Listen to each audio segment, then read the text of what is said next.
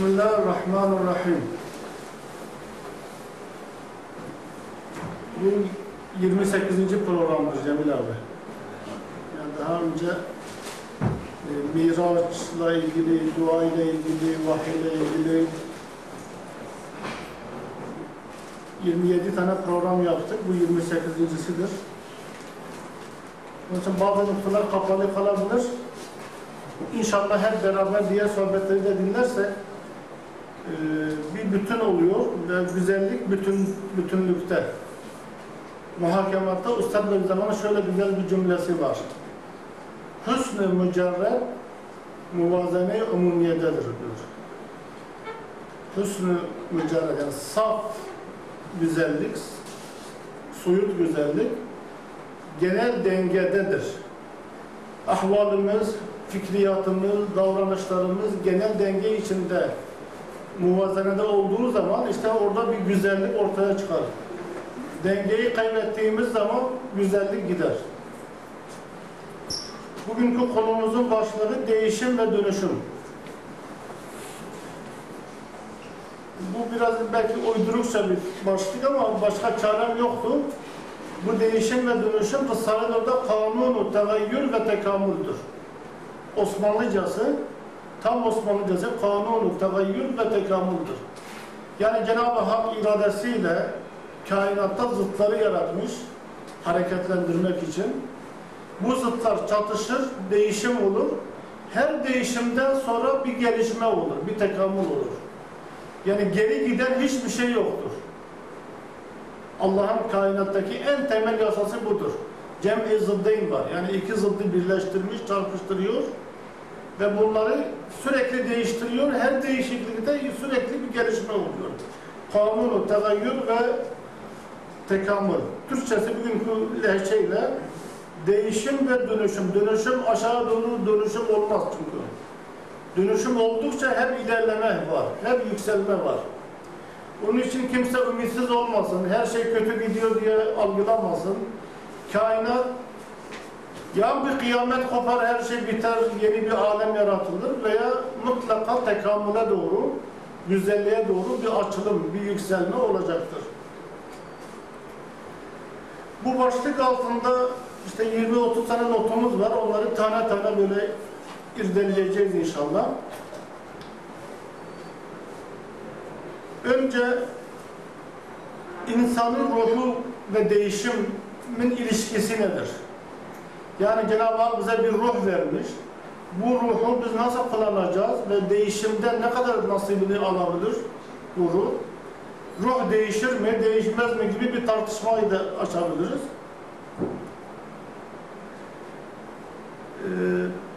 Ee, 30 senedir ben ruhla ilgili merakım var. Araştırıyorum. Ruh bir yazılımdır. Bir kaderdir. Ruh kendisi bir kaderdir. Yani Cenab-ı Hak bizi dünyaya gönderirken temel yasalarla beraber bir yazılım, bir kişilik vermiş.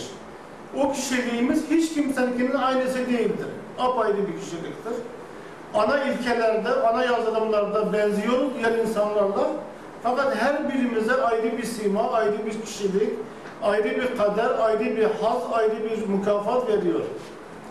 Yani yazılım şu, hani bilgisayar teknolojisiyle bunu biraz zihne yaklaştırmak istersek, bilgisayarı bilgisayar yapan içindeki program ve yazılımdır. Eğer o program ve yazılımı çeksen, bilgisayar beş kuruş etmez diğer aksamı. İnsanı da insan yapan bilincidir, ruhudur. Kafasındaki ve kalbindeki yazılımdır. Aynı bilgisayar teknolojisi gibi ona bir kanun diyoruz sevmediği zaman o ruha. Ruh bir kanundur. Yani bir yazılımdır, bir kaderdir. Kader kanun demektir. Düzenli şeye biz kader diyoruz. Düzensiz şeylere de mucize diyoruz. Aslında kainatta her şey güzeldir. Her şey yerli yerindedir. Her şey mükemmeldir. İki çeşit yaratılış vardır. Bir düzenli, biz buna kader yasa diyoruz, sünnetullah diyoruz. Bir de mucizevi olağanüstü mükafatlar var. Ona da işte ehsan diyoruz, ata diyoruz, mucize diyoruz, keramet diyoruz. Hulasa ruhumuz aşağıda da izah edeceğiz inşallah. Düzenli haliyle ve olağanüstü durumlarıyla bir yazılımdır. Kader eliyle ruhumuza, kalbimize ekilmiş bir kanundur. Cenab-ı Hak bu kanunu mükemmelleştirmek için, geliştirmek için dünyaya göndermiş. Ona somut bir vücut giydirmiş. Nurani, gılaf-ı latif. Bir de beden giydirmiş. Bu dünyada bu bedenle, bu ruhla, bu yazılımla biz ne yapabiliriz diye bakacağız.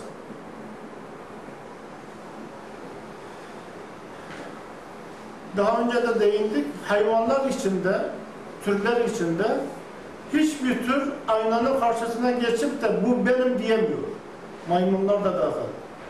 Yalnız insan cami bir ruha sahip olduğu için her bir insan türü bir nev değerindedir.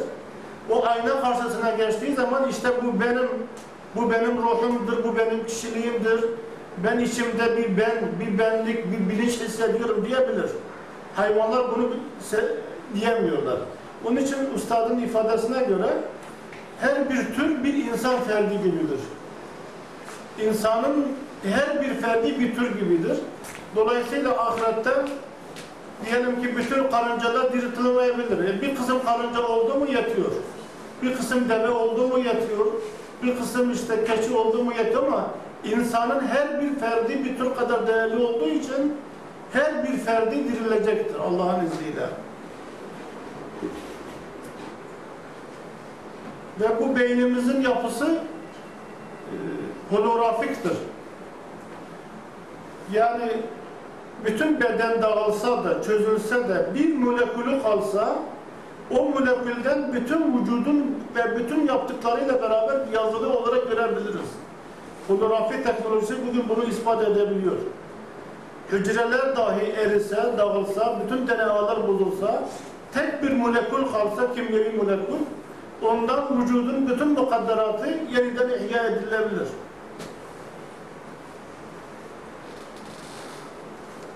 Yani kulasa insanın bir yazılımı, bir kaderi, bir ruhu vardır, bir bilinci vardır. Bu kendi içimizde herkes hissedebilir. Sen bir insana desen ki sen etsin, kemiksin kabul etmez. Sen kandan ibaretsin kabul etmez. Sen damarlardan ibaretsin kabul etmez. Ne zaman işte sen ey Ahmet, ey Mehmet kişiliğini, ruhunu, yazılımını anlattığın zaman bu benim der. Demek ki özgün varlığımız, gerçek varlığımız ruhun o kanuniyetidir, o yazılımıdır. Bu kanuniyet biraz bize zihnimize zor gelebilir. Fakat e, bilgisayardaki teknolojisiyle kıyas yaptığımız zaman öğrenmiş oluyoruz. Aynı sistem. Yani bilgisayar teknolojisi Cenab-ı Hakk'ın vücudumuzda yarattığı fıtri kanunların taklididir. Basit bir şeklidir. Çok basit bir şekli. Yani şöyle misal verebiliriz. Ee, dünyanın en gelişmiş bilgisayar ağı bir solucandaki harikalığın yanında gene solda küçük kalır. Bir solucan, insan değil ha. Bir solucandaki sistem, yazılım o dünyadaki şimdi en gelişmiş bilgisayardan daha çok komplikedir. Şimdi meseleye geçiyoruz. İnsanın kaderi varsa, ruhu bir kader tarafından yazılmışsa, gururu, enaniyeti, kimliği, kişiliği, bilinci bir kader tarafından yazdırılmışsa herhalde biz yazamadık. Peki bizim ne görevimiz var yani? Biz ne yapıyoruz burada? İşte onu Risale-i Nur'da e, üç tane cümleyle çözüyoruz.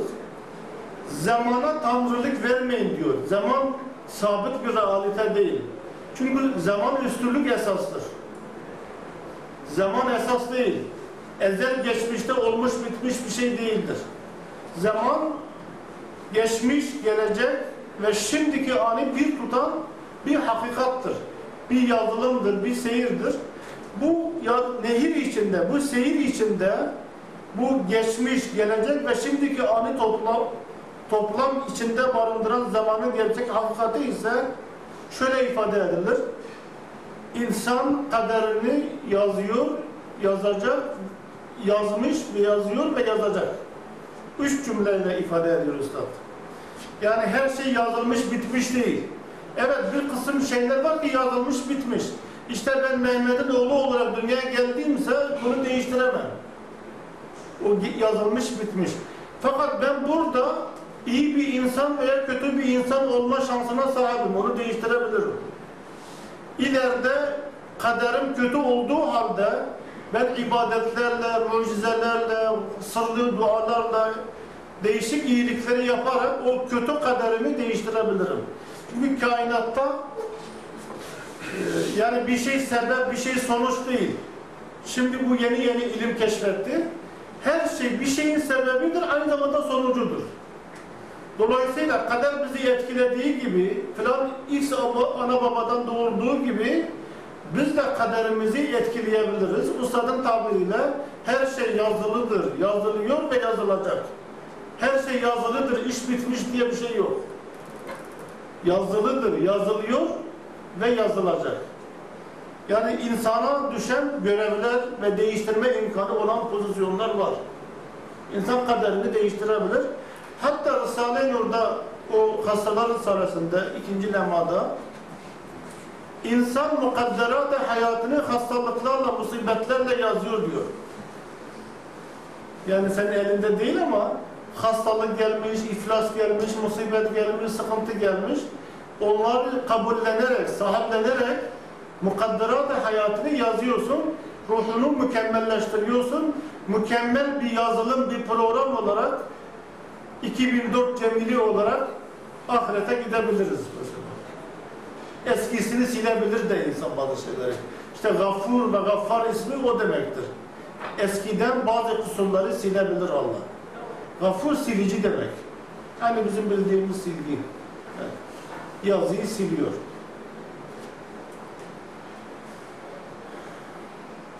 Ve kainatta e, bütün türler sabit ve cebri bir kadere bağlıdır. Onlarda irade çok zayıftır. Bazı hayvanlarda az irade var. Fakat insanda ise tam tersi. İnsanın varlığını oluşturan asıl varlık, asıl üzgün unsur iradedir, serbestiyettir. Yani Allah diyor ki insanlar varsın, kırsın, bozsun, günah işlesin ama yeter ki serbest hareket etsinler.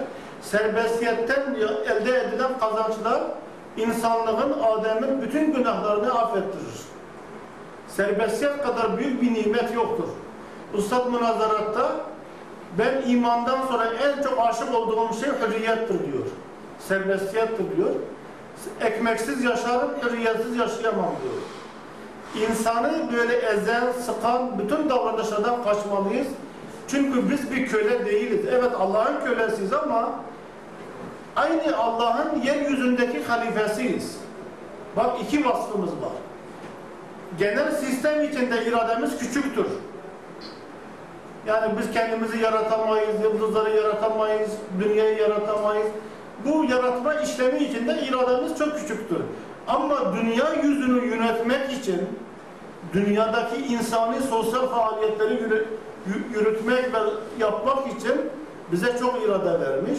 Adeta Allah diyor ki siz sistemin kölesisiniz, benim kölemsiniz, absınız ama aynı abdiyette ücret olarak ben diyor yeryüzünün idaresini size bırakıyorum. İsterseniz adam öldürürsünüz, isterseniz adamı hapse atarsınız, isterseniz ekerseniz, isterseniz biçersiniz, isterseniz hiçbir şey yapmazsanız irade boyutu insanda daha fazladır. Ve bu yani Cenab-ı Hakk'ın zaten kanunu iki zıttı birleştirmektir. Noktada sonsuzluğu yaratır, sonsuzlukta noktayı gösterir. Allah hep böyle iki birleşemeyeceğin iki zıddı daima birleştirir. Noktada sonsuzluk, sonsuzlukta noktayı yaratır.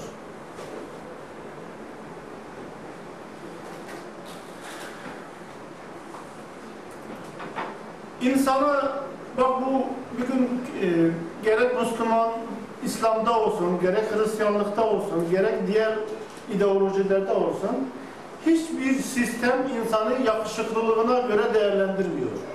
Etine, kanına göre değerlendirmiyor. Neye göre değerlendiriliyor? Becerilerine, bilgilerine göre değerlendiriyor insanı. Demek ki asıl varlığımız beceridir, bilgidir ve bu da elimizdedir. Biz istesek çok şey becerebiliriz.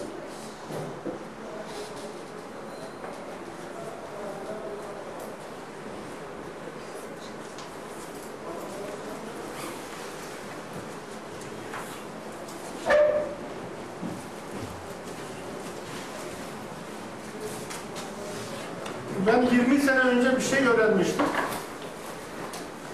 İnsanın kendi beyninde dua olarak yaptığı alış, alıştırmalar bir nevi dua yerine geçiyor. O dua senin kişiliğin oluyor. Sen o işi beceriyorsun. Mesela koltuk üzerinde, evdeki sabit koltukta şoförlüğü öğrenebilirsiniz. Yani ruhunuza şoförlüğü yazdıra yazdıra, alıştıra alıştıra iyi bir şoför olabilir insan.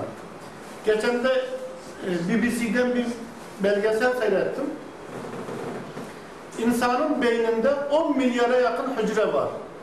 Bilmem kaç trilyon sinaps var. Bu hücreleri birbirine bağlayan yollar. Bütün yollar açık. Fakat sen hangi yolu seçersen, bak bütün yollar açık Cemil abi. Her şey olabilir insan. İsterse evliya olur, isterse peygamber olur, isterse firavun olur, isterse şeytan olur. Bütün yollar açık. Hatta çocukta o yollar daha da açık olduğu için bak çocuk büyüdükçe onun bazı sinapslarını buluyor. Fazla geliyor yani. Mesela bir çocuğun yeni bir insanı tanıması büyük insanlardan daha fazlaymış. Çok ilginç. Bir çocuğun yeni bir insanı tanıması büyük bir insandan daha fazladır. İleride ihtisas yapsın diye bazı sınavları buluyor Allah. Bir de temel sınavlar kalıyor. Bütün yollar açık iken sen bir şey karar vermek, bak karar, irade, kararın aslı iradedir.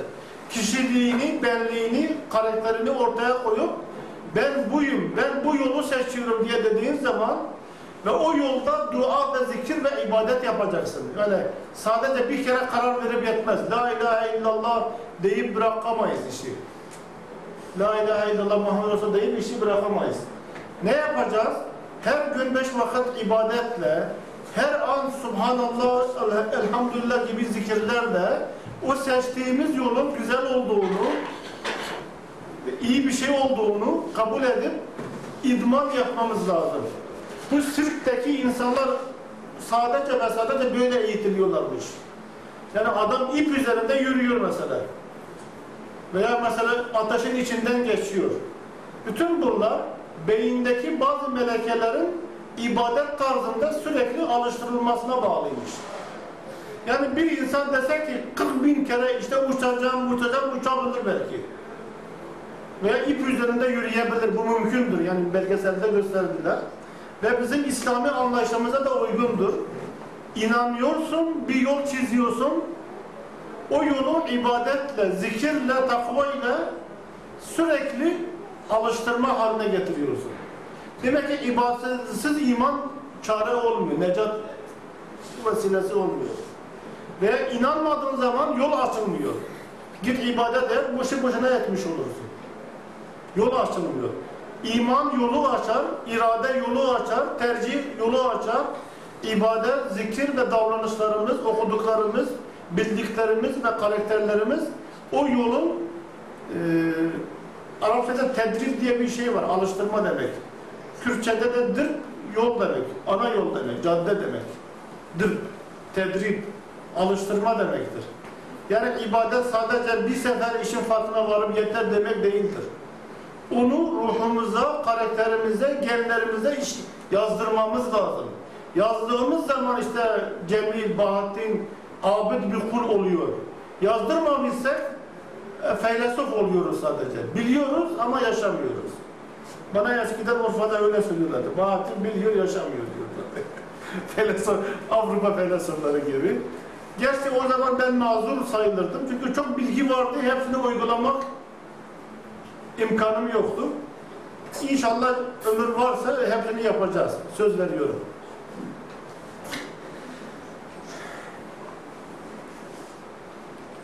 Ve burada insan bak ilimden, ibaretten ve becerilerden ibarettir. Et ve kemik ve kandan ibaret değildir. Hiç kimse kendini et, kan olarak görmesin. Bu ehli dünyanın bedenlerini sattığı gibi bedenine güven duymasın.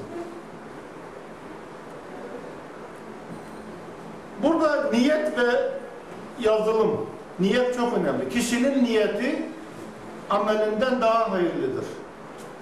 Yani bir şey niyet ettiğin zaman o beynindeki o sinapslarda, o yollarda yazılıyor zaten. Eğer fiil de onu desteklemişse ne mutlu ama desteklememişse kişinin niyeti ibadet yerine geçiyor. Çünkü niyet ruhani bir şeydir, manevi bir şeydir. Yani adama küfret, kalbinde küfrettiğin zaman bir nevi küfretmiş gibi oluyorsun. Ağzından çıkmasa da bir nevi küfretmiş gibi oluyorsun. Yani bu yüksek beceri, beceri yollarında e, gerçi şeriatta bir insan bir şey yapmadıkça niyet etmesi ona günah yazdırmaz. Bence o fetva şey içindir Cemil abi. Normal insanlar içindir. Miracını yaşamış, gaybi hakikatleri öğrenmiş, gerçekleri, hakikatleri anlamış bir insan kalbindeki niyetlerden dahi sorumludur. Ya bu konuda Bakara suresinin son üç ayeti hani biliyoruz ki Bakara suresi Medine'de nazil olmuş ama Miraç'ta nazil oldu deniyor bu üç ayet. Esprisi şudur. Son iki ayet hakaiki imaniyeden ve ibadetten bahsediyor.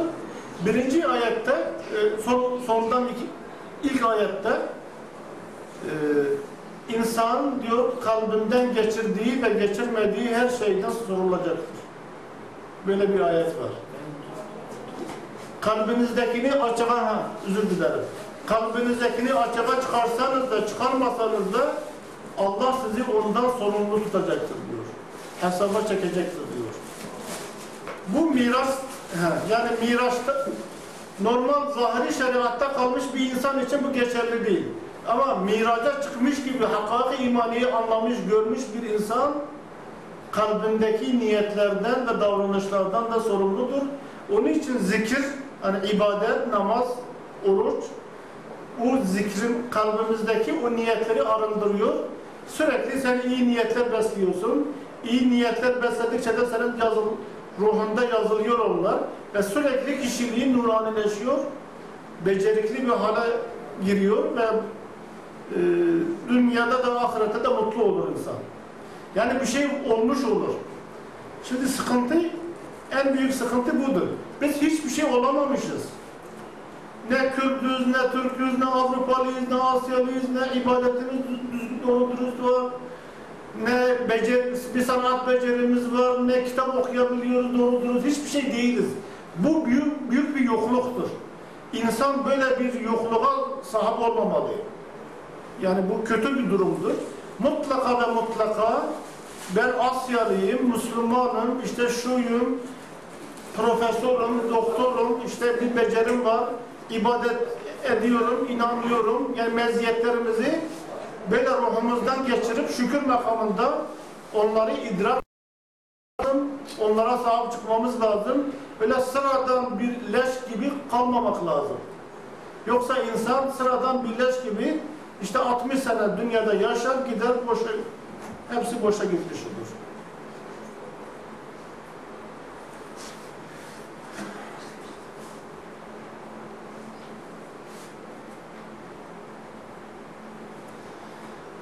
Bizim konumuz değişim ve dönüşüm dedik. Bu yazılımı, bu programı, bu bilinci biz nasıl değiştirebiliriz? Birkaç çe çeşitli yol ve yöntemler var. Bir bilgisayara yan gidersin, bütün eski bilgileri silersin, yeni bilgiler yüklersin. Bu bazı kötü insanlar var ki ömrü küçüklükten beri hep kötü gitmiş. Büyük bir şeyhin yanına gider, bir tevbe eder, bir peygamberin yanına sahabe olur. Onun bilgisayarı şok silmeyle bütün eski bilgiler silinir. Onun yerine yeni bilgiler, yeni yapılanmalar kaydedilir. Bu bir çare. Ama böyle ruhumuzu birden silecek, yükleyecek bize kimse var mı etrafımızda? Varsa ben de geleyim. Ciddi söylüyorum. Yani böyle formatlayacak benim beynimi, kalbimi hepten silip arındırmış bir hale getirip ve beni yeni bilgilere donatacak bir kişi varsa ben bu asırda Risale'den başka bir şey bilmiyorum. Tarikatlar haktır. Haktır ama ben böyle bir kişi müessese ben tanımıyorum. İnkar etmiyorum, yoktur demiyorum. Ama varsa benim de haberim olsun. İkinci yol, o umumi yoldur. Bu, bu olağanüstü durum herkese nasip olmaz. Yani şeyh ne kadar büyük olursa olsun bazı insanların ruhunu yıkayabilir. Hepsini yıkayamaz. O da gene problem olur. Fakat İslami olan ikinci yol umumidir. Her gün kalıp kalkıp beş vakit namaz kılmak, bu kadar zikir çekmek, bu kadar Kur'an okumak, bu kadar kitap okumak sürekli her gün kendi ruhumuzda biraz mükemmellik, biraz geliştirme, biraz sevap varlığı, biraz aydınlanma sağlıyoruz.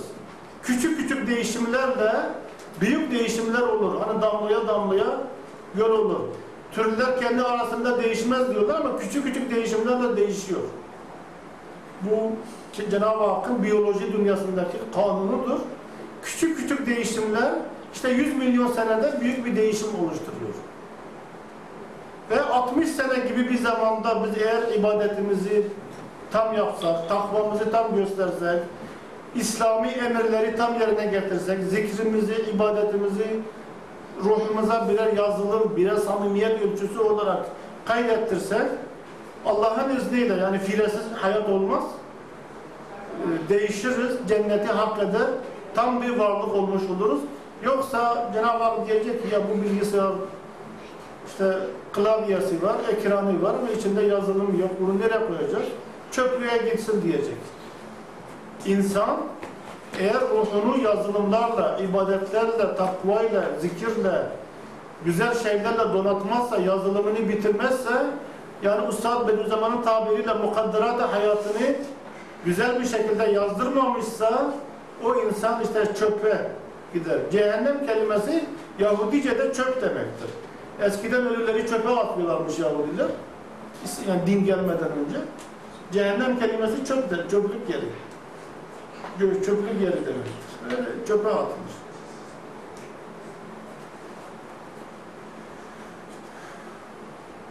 Sevap kelimesi kazanç demektir. Hani biz diyoruz ya, işte ben öğle namazını kıldım, sevap kazandım. Ne demek sevap? Yani sen bir güzellik yapmışsın, onun karşılığında Cenab-ı Hak senin ruhuna bir kazanç yüklemiş. Bir kazanç yüklemiş. Aynı bil- yani bu Amerika'da bu bilgisayar keşfinden sonra birisi demiş Müslümanların işi çok kolaylaştı, dindarların. Çünkü bilgisayar teknolojisi kaderi çözüyor. Allah'ın işleri nasıl yarattığını, nasıl ebedileştirdiğini çözüyor. Vücudumuzun nasıl işlediğini çözüyor. Beynimizdeki mukadderat hayatımızın nasıl işlediğini bilgisayar teknolojisini az çok bilenler bilir bunu. Onun için sevap nasıl senin bankadaki hesabında işte artı eksi oluyor. Merhabalar. Hoş geldiniz. Hoş bulduk. Yerler alıyor. Yer olur. Var. Tarafa Var var. Kap- Kapı açık kalsın. Açık kalsın Allah.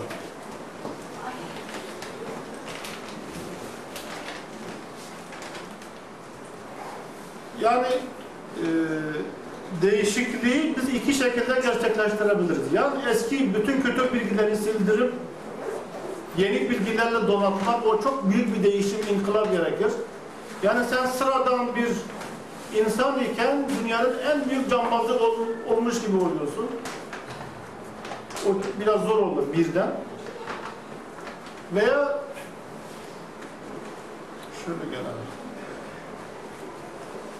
Veyahut günlük ibadetlerimizi, programımızı, zikir ve takvamızı tamamıyla yerine getirip o ruhumuzdaki yazılımları küçük küçük bir şekilde arttırıp son anda, vefat anında işte bir var manevi, ruhi, sevaptan, nuraniyattan oluşmuş bir beden öbür aleme gönderebiliriz.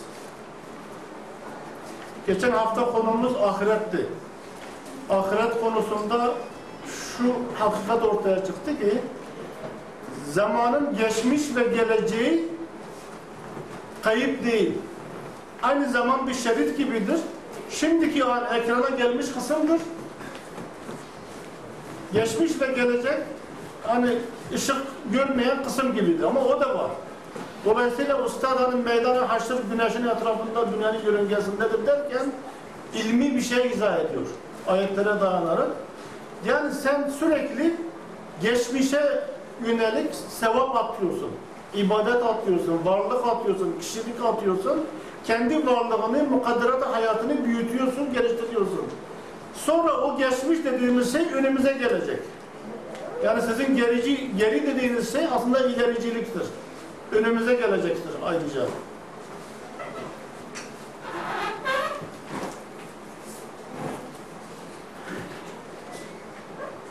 Hulasa insan için en büyük şey vücuttur, varlıktır. İnsan için en değerli şey vücuttur, varlıktır. Ve en kötü şey yokluktur. Bu Risale'nin orada okumuş insanlar iyi bilir. En büyük azap cehennemde de daha büyük bir azap yoklukmuş. Buna mukabil çare varlık. Varlık nedir? İşte sabahtan beri anlattığımız gibi manevi varlık, ilmi varlık, nurani varlık, ruhani varlık. Yani kimse sana demez, ey kulum sen ah, huzuruma geldin, kolun eksikti, bacağın eksikti, zekan çok yüksek değildi demez Allah. Ama diyebilir ya sen bu kadar nurani varlığını eksik getirmişsin.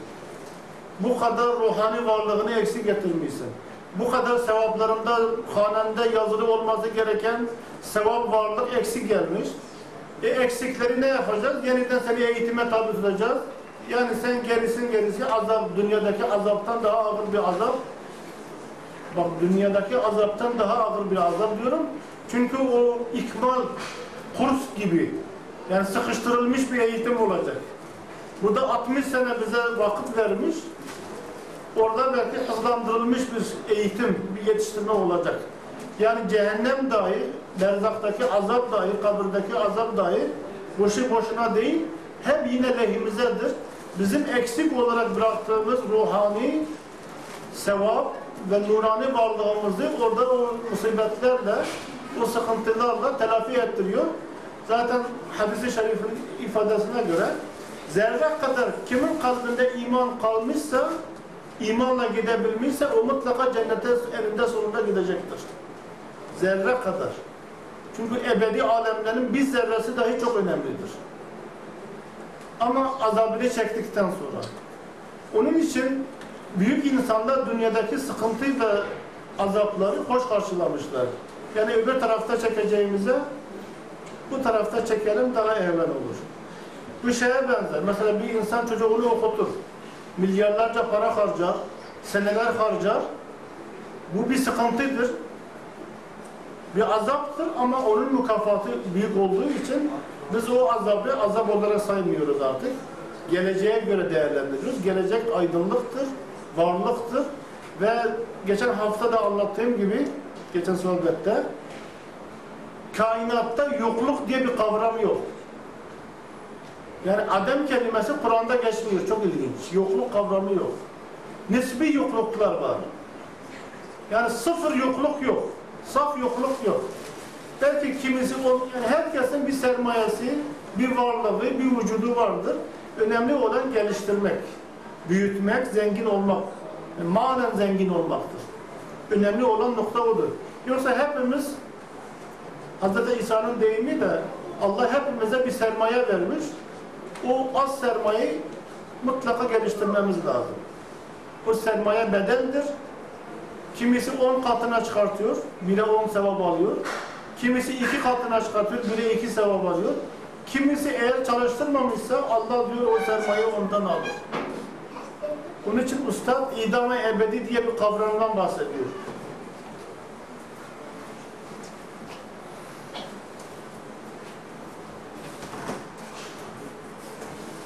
İdam-ı ebedi yani hepten yok olmuyor. Onun o özgün varlığı kalıyor kişilik olarak. Ama beden de ondan alınmış. Eskiden beden vardı dünyada. Bedeniyle bir şeyler yapabilirdi. Fakat ahirete gittikten sonra bedeni de alıyor Allah. O mutlak kafirler sürekli yok şey içinde azap çekerler. Her an idam ediliyormuş gibi kıyamete şey sonsuza kadar. Her an idam ediliyormuş gibi azap çektikleri için bir nevi yokluk. Yani sevap olarak hanesi sıfır. Fikir olarak hanesi sıfır. İyi ameller olarak hanesi sıfır. İbadet olarak hanesi sıfır. O zaman Allah diyor ki bu, bu bedeni boşuna harcamış. Bunu da ondan geri alalım. Onun üzgün varlığı olan bilincine, ruhuna sürekli idam hali veriliyor. Ve dünyada da kafirler böyledir. Yani sanmayın bazı insanlar zengin olunca, müreffeh yaşayınca çok güzel hayat geçiriyorlar. Eğer iman yoksa, güzellik yoksa, ebediyet fikri yoksa, kainatı sürekli yokluklarla dolu bir alem, bir karanlık olarak görür ve daima vicdan azabı çeker eğer sarhoşluğa başvurmazsa. Tek çareleri sarhoşluğa başvurmalarıdır onların. O da geçicidir. Ben bir kitap yayınladım. Rizeli bir e, Molla savaşta. Ruslar bize karşı öğleye kadar çok iyi savaşıyorlardı. Çünkü içki veriyormuş Rus ordusu. İçki tesiri gidince hepten kaçıyorlarmış diyor bize. Ne kadar kuvvetli de olsalar kaçıyorlardı diyor. Öğleye kadar biz yeniliyorduk diyor ama çok güçlüydüler diyor. Günü birlik içki veriyorlarmış. İşte öğleye kadar tesiri devam ediyor. Öğleden sonra kaçmaya başlıyorlarmış.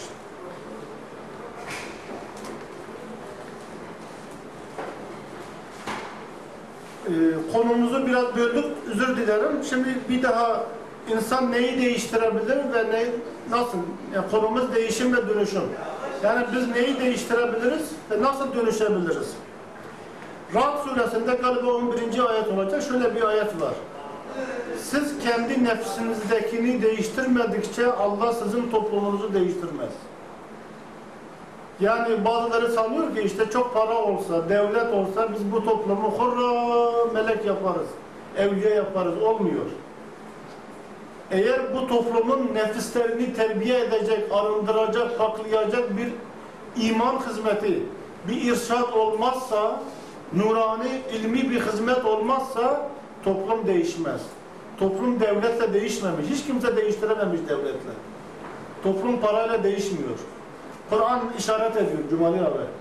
Siz nefislerinizdekini yani bu, buradaki yazılımı bilgisayarı değiştirmedikçe toplumunuz değişmez diyor. La yubeddilullahu bi kavmen hatta yubeddilu ma bi enfusihim.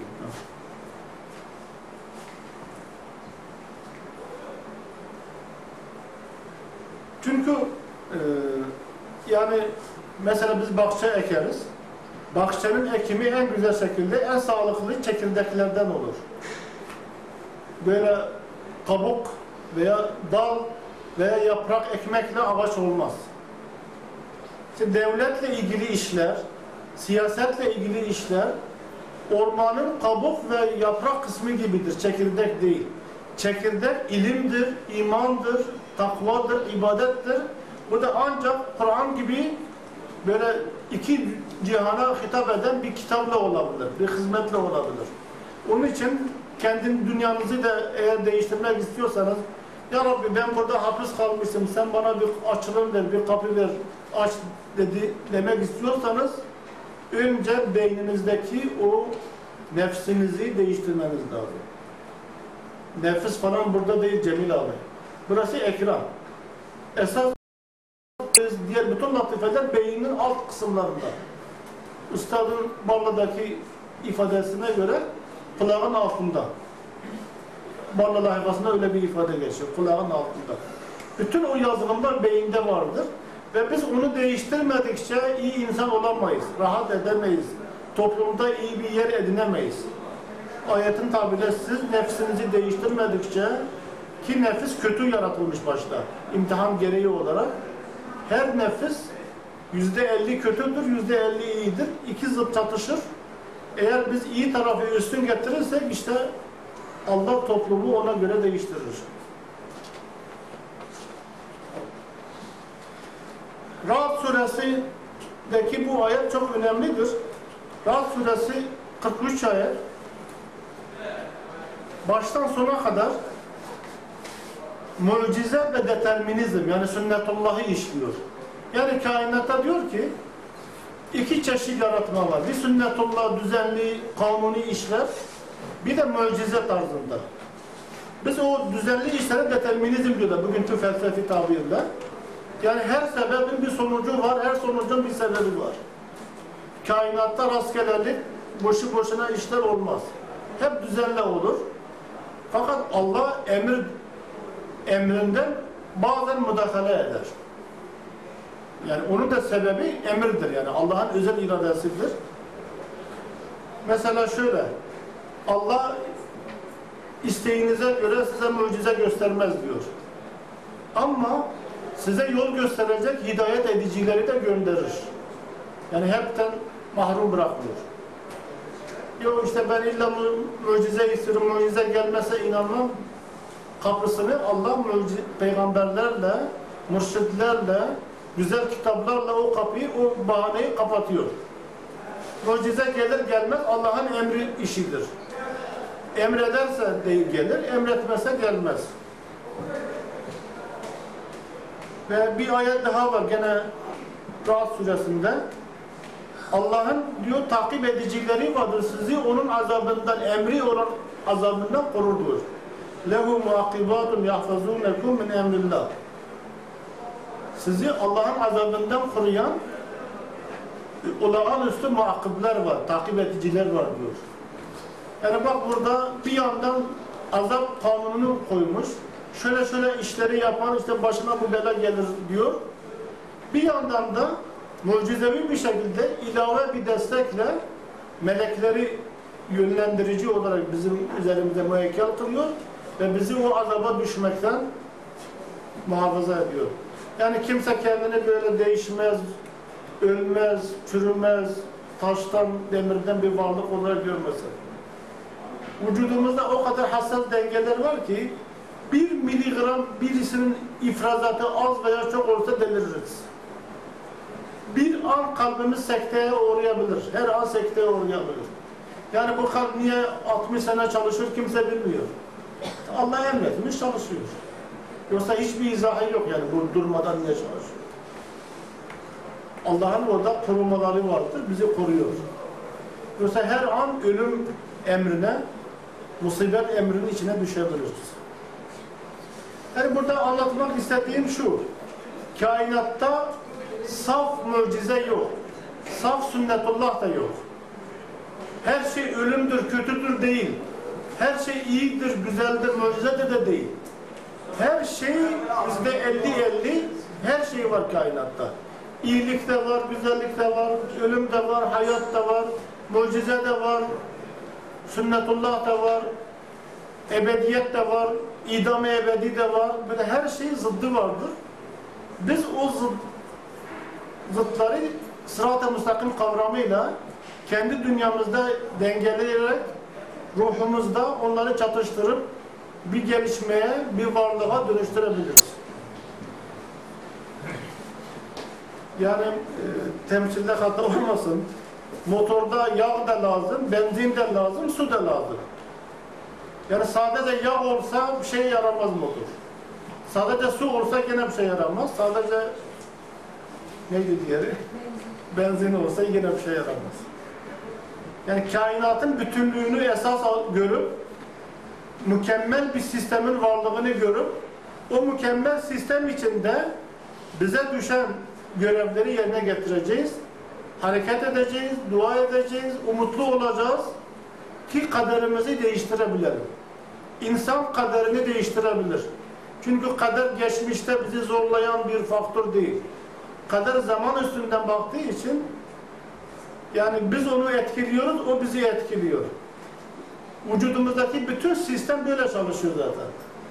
Tırnağımızdaki bir hücre beyni etkilediği gibi beyin sürekli bütün hücrelere emir komuta gönderiyor. Yani her şey her şeyi etkiliyor. Dolayısıyla hiçbir şey tamamıyla bitmiş değildir. Kimse tamamıyla ölmeden, ecel ruhunu teslim etmeden işte kötü gitti, cehenneme gitti deme hakkımız yok. İnsan her an kaderini değiştirebilir ve bu değiştirme mekanizması başta da izah ettiğimiz gibi zıtlıklara sahip olacağız. Yani bir kilo vesvese, bir kilo ilim. Vesvese olmadan ilim de olmuyor çünkü. Bir kilo para harcayacaksın, bir kilo meyve alacaksın. Yani her şey zıddıyla vardır. Bu zıtlardan kurtulmak böyle peri masallarındaki gibi böyle bir hayat olmaz dünyada. Cenab-ı Hak bu dünyayı zıtlar dünyası olarak yaratmış. Onları çatıştırıyor. Bu çatışma içinde sürekli gelişme var. Ama ipin ucu insanın elindedir. Yani Allah bizi bize bırakmış. Gerçi evliyalar dua etmişler. Ya Rabbi bizi bize bırakma. Çünkü bakmışlar biz ne kadar yapıyoruz eksik oluyor. Ama sen yaparsan mükemmel oluyor. Demişsin gene sen iradenle bizi yönet. Ama önemli olan bizim kendi irademizle. Yani sen farkına varmayarak bir iyilik yaparsan o iyilik olmayabilir, kötülük olmayabilir. Önemli olan niyet ederek, ruhuna bir yazılım yazdırarak, ebedi alemde gereği neyse o işin bütün hakkı hukukunu vererek insan yapabilir.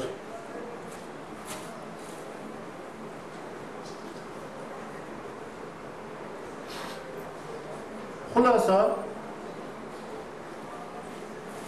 ya milli piyango çıkar bir insana birden zengin olur. Bu nasıl olur? Çok şok bir kitap okursun, bütün eski bilgilerini yenilersin. Çok şok edici bir insanla karşılaşırsın. Senin eski bütün bilgilerini siler. Senin yepyeni bir insan yapar. Veyahut yolculuğa devam edeceğiz. Yolda da işte hayat bir yoldur, bir alıştırma.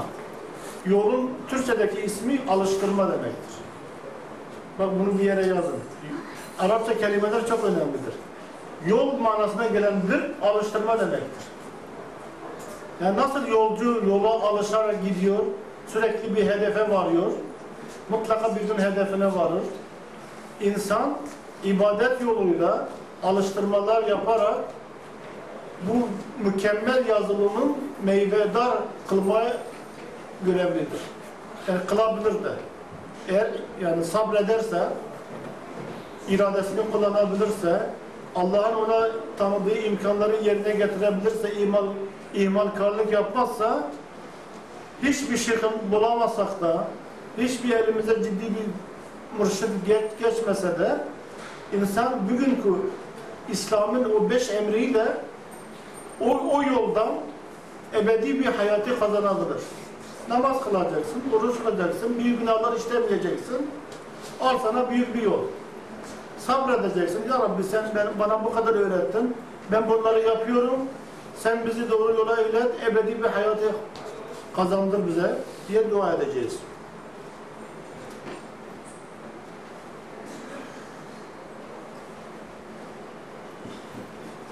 İnsanda çok latifeler var. 22. lemada Ustad Bediüzzaman onu şöyle izah eder. İnsan bir türdür fakat bütün türlerin hulasası onun ruhunda yazılı olduğu için yani ineklik var, sineklik var, domuzluk var, maymunluk var, hepsi var. Bütün latifeler, o türlerin latifeleri insanda var. Bu ilmen de bugün tespit edilmiş gen olarak beyindeki katmanlarda, o bilinçaltı tortularda bütün hayvanlara ait dürtüler var. Şimdi bu hayvanları hayvanat bahçesi olmaktan kurtarıp o latifeleri birer melek yapabiliriz. Ne zaman? İşte ben diye bir kavram var Adem uğrunda. İlk olarak Adem dedi bu benim. Ben o bütün o hayvanlara baskın çıkar, onları yönetir, eğitir, birer melek yapar. O benden sonra bir ben daha var. Yani psikolojide şöyle izah edilir. Bir bilinçaltı var, o bütün hayvanların dürtülerini temsil ediyor. Bu ilmi bir şeydir yani öyle hayali değil. Bir ben var, o bilinçaltı dürtüleri, mesela çocuklar belli yaşa, yaşa kadar yatağını ıslatıyor. Sonra orada bir bilinç gelişiyor, o bilinçaltını frenliyor. Yani diyor işte yatağı ıs- ıslatmak kötüdür. Orada bir benlik oluşuyor, onu frenliyor. Bir benlik daha var, toplumdan gelen bir benlik, medeniyet benliği. İşte bu medeniyete göre, dine göre günahtır, sevaptır. İnsan olan bütün bu şeyleri yaşayacaktır. Eğer gerçekten insan olan. Yani ben birden melek olayım, o ruhumdaki bütün hayvanları ar- atayım diyemezsin. O latifeler hükmünü icra edecek. Sen o hükümleri yerine getireceksin. Gereği neyse yapacaksın. Doğru veya yanlış. Sonra Ademiyet onlara halife olacak. Nasıl biz yeryüzünün halifesiyiz? Yeryüzüne halife olmadan önce aslında biz kendi bedenimizin halifesiyiz. İşte irade, benlik o. Yani öyle bir irade te- tezahür ediyor ki senin beyninde bir yazılım olarak. Sen o latif, hayvani latifeleri hepsini işletiyorsun, çalıştırıyorsun. İnadi de çalıştırırsın, kibri de çalıştırırsın, gayreti de çalıştırırsın, kıskançlığı da çalıştırırsın ki her birisi bir türden bize gelmiş onlar. İşte o zaman Adem oldu. Bir de dinin emrettiği güzellikleri yaptığımız zaman, medeniyetin emrettiği güzellikleri yaptığımız zaman o zaman tam Adem, halife-i ruh zemin oluruz. Yani şöyle, insanlık Adem'den Nuh'a kadar sadece medenidir, dindar değil. Yani halife-i ruh zemin değil. Medeniyet var, tam işletemiyor. Din geldiği zaman tam halife oluyor. Dinin cübbesi, sarığı farklıdır. O ilave bir mükemmelliktir. Onun için bazı sosyologlar işte insan hiç din gelmese yaşayabilir mi? Yaşayabilir ama yani ne tam hayvan ne tam Adem. Ortada bir cins olur. Şimdiki insanlarımız da böyledir. Biraz medeni bilgileri var. Biraz ana babadan bilgi almışlar. Tam Müslüman da değiller, kafir de değiller. Tam medeni desen, ya adam hırsızlık yapıyor. Adam fuhuş yapıyor, bedenini satıyor. Çırılçıplak geziyor. Diyemiyorsun tam Adem. E, tam hayvan da değil, işte hani evi var, parkı var. Yemeği, oturmasını biliyor, yemek yemesini biliyor. Yani insanlık aslında bir şimdiki durumuyla eskideki durumun benzer bir hal yaşıyor. İşte ne zaman vahiy gelir, tam cübbe, dini cübbesi giydirilir. O zaman tam halife-i ruh zemin olur. Onun için usta din medeniyet-i kübradır diyor. Medeniyet de İslamiyet-i sonradır diyor. Bu eski eserlerde bu tabir var. Yani din olmadan da insanlar çocuklar gibi belli bir dönem hayatını devam ettirebilir ama mükemmel olmaz. Nihai mükemmellik, nihai güzel, nihai güzellik dinle olan ademiyettir. Vahiyle olan ademiyettir ki ona süper ego olarak gerçek süper ego dinle, inançla olabilir. Yani insandan inancı çektiğin zaman insan otomatikman vahşileşir. Bir iki nesil veya belki birkaç sene medeni bazı davranışlar devam eder. Onlar da sonra unutulur. Mesela bizim bir tanıdık dinsiz var. Mehmet Ünçay. Ben ateistim diyor. Fakat diyor arabaya binerken, gemiye binerken halen besmele çekiyorum. Anasından babasından edindiği alışkanlıkları atamıyorum diyor. Hoşuma da gidiyor diyor. Ama onun çocukları işte devam ettirmeyecek bunu. Tam vahşileşecekler. Onun için bir daha söyleyelim. Gerçek değişim ve dönüşüm din olan değişim ve dönüşümdür. Medeniyet bir miktar değişim ve dönüşümü sağlar. Eğer biz medeniyetle ve din ile bu vücudumuzdaki kirli latifeleri ıslah etmezsek, onları birer melek olarak ihya etmezsek, ya burası işte bir hayvanat çöplüğü gibi boşa gitsin der Allah.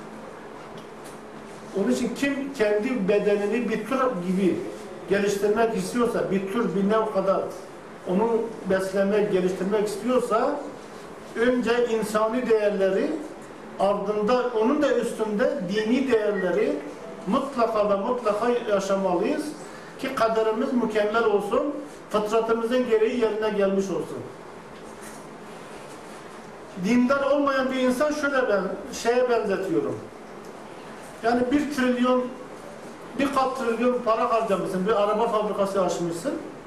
Fakat çıkarttığın ürünler işte Renault 4 gibi, Renault 5 gibi, Murat gibi böyle önemsiz ürünler.